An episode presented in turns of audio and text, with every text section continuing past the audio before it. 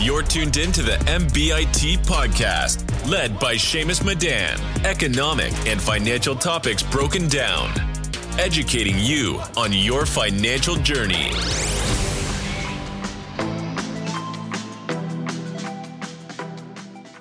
Hey, everybody, welcome to the MBIT podcast, in which we discuss personal finance, tech, and entrepreneurship. Today, we whipped up a wonderful episode for you guys where we will be breaking down the current state of the economy with new CPI data, the future of the markets, and Elizabeth Warren on putting antitrust laws to work for the grocery chain. Quick disclaimer before we begin the podcast is not financial advice and it's not taking any political stance. All right, first off, let's start with the inflation. We see a lot of it in the news recently. The last two inflation reports had a CPI or consumer price index of 6.2% and 6.8%, which have been steadily increasing since August in the summer, which was around 5%. Now, the CPI represents the average change over time in the prices paid by consumers for a market basket of goods and services. For example, that might include basic food and beverages such as cereal, milk, coffee, gas, groceries, and numerous categories. Now, the Fed did initially want inflation to be higher than the the target 2% because it has been under the 2% for the past few years before that. But we see things are now getting out of control. And just yesterday, the Fed released new CPI data with an inflation report of 7%, the highest it's ever been since 1982.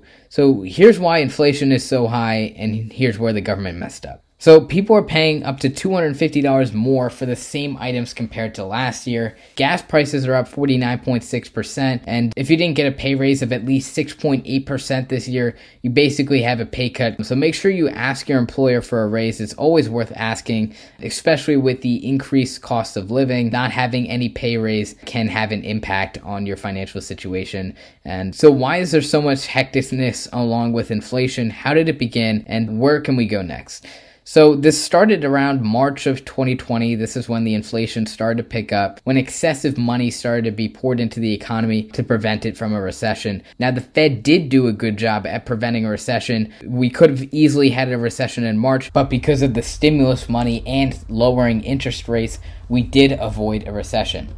However, the Fed has kept its foot on the gas by still pumping over $6.8 trillion into the economy in the past year. Now, what happens when you print that much money is the more money you print, the value of the dollar decreases, right? Now, we can compare that, for example, to sports cards as an analogy. Let's say there's only 10 of this certain sports card of Stephen Curry the prices of each of those 10 sports cars are going to be quite high because of the scarcity aspect of it. Basic supply and demand principles here. But if you change that 10 sports cars to, let's say, 10,000, they're not worth as much because there's a much higher supply and they're not scarce, causing the prices per sport card to be decreased. Now we're seeing the same thing with the price of the dollar. So when we take a look at what happened in the past and how we have improved since then, the Fed missed the financial crisis uh, of 2008 because the Fed's inflation model was broken because it didn't incorporate securities prices, residential housing, or residential real estate. When they decided they needed a new plan for inflation, they didn't do anything. They had an internal discussion to try to figure something out, but they just decided to leave it. And we're starting to see that impact here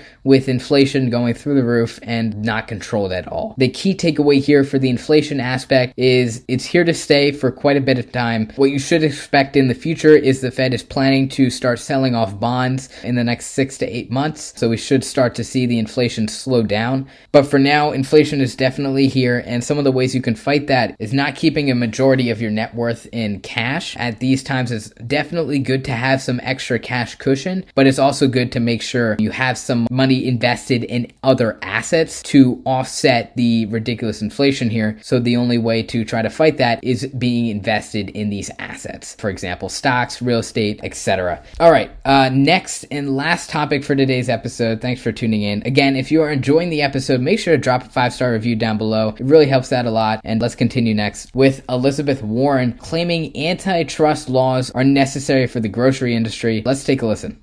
Tool that we have failed to use for decades now has been the antitrust laws so that we get more and more concentration. Think of the example right now, for example, with grocery stores Remember how many grocery stores there used to be? And now what you've got is a handful of giant chains. And then what happens?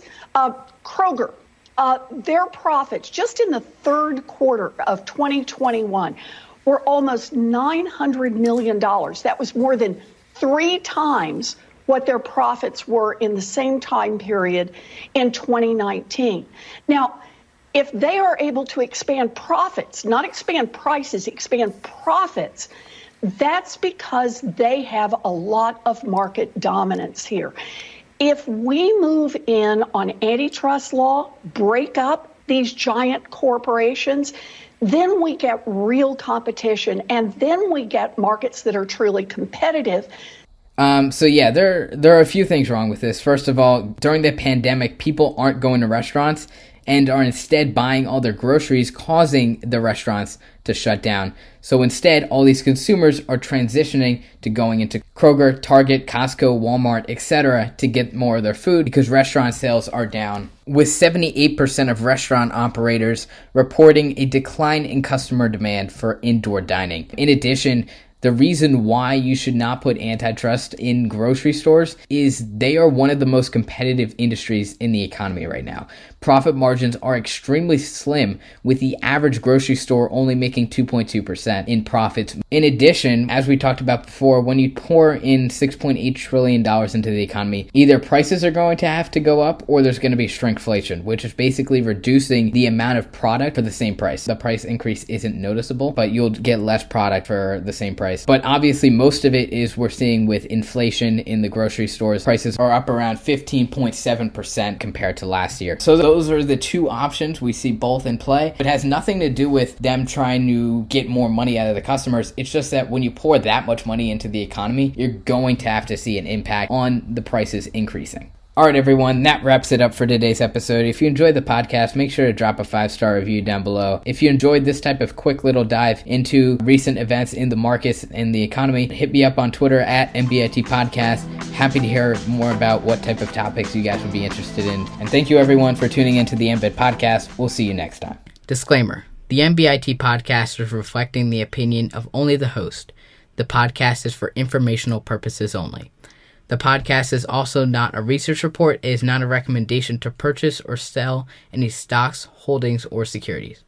The podcast is also not meant to serve as the basis of any investment decision.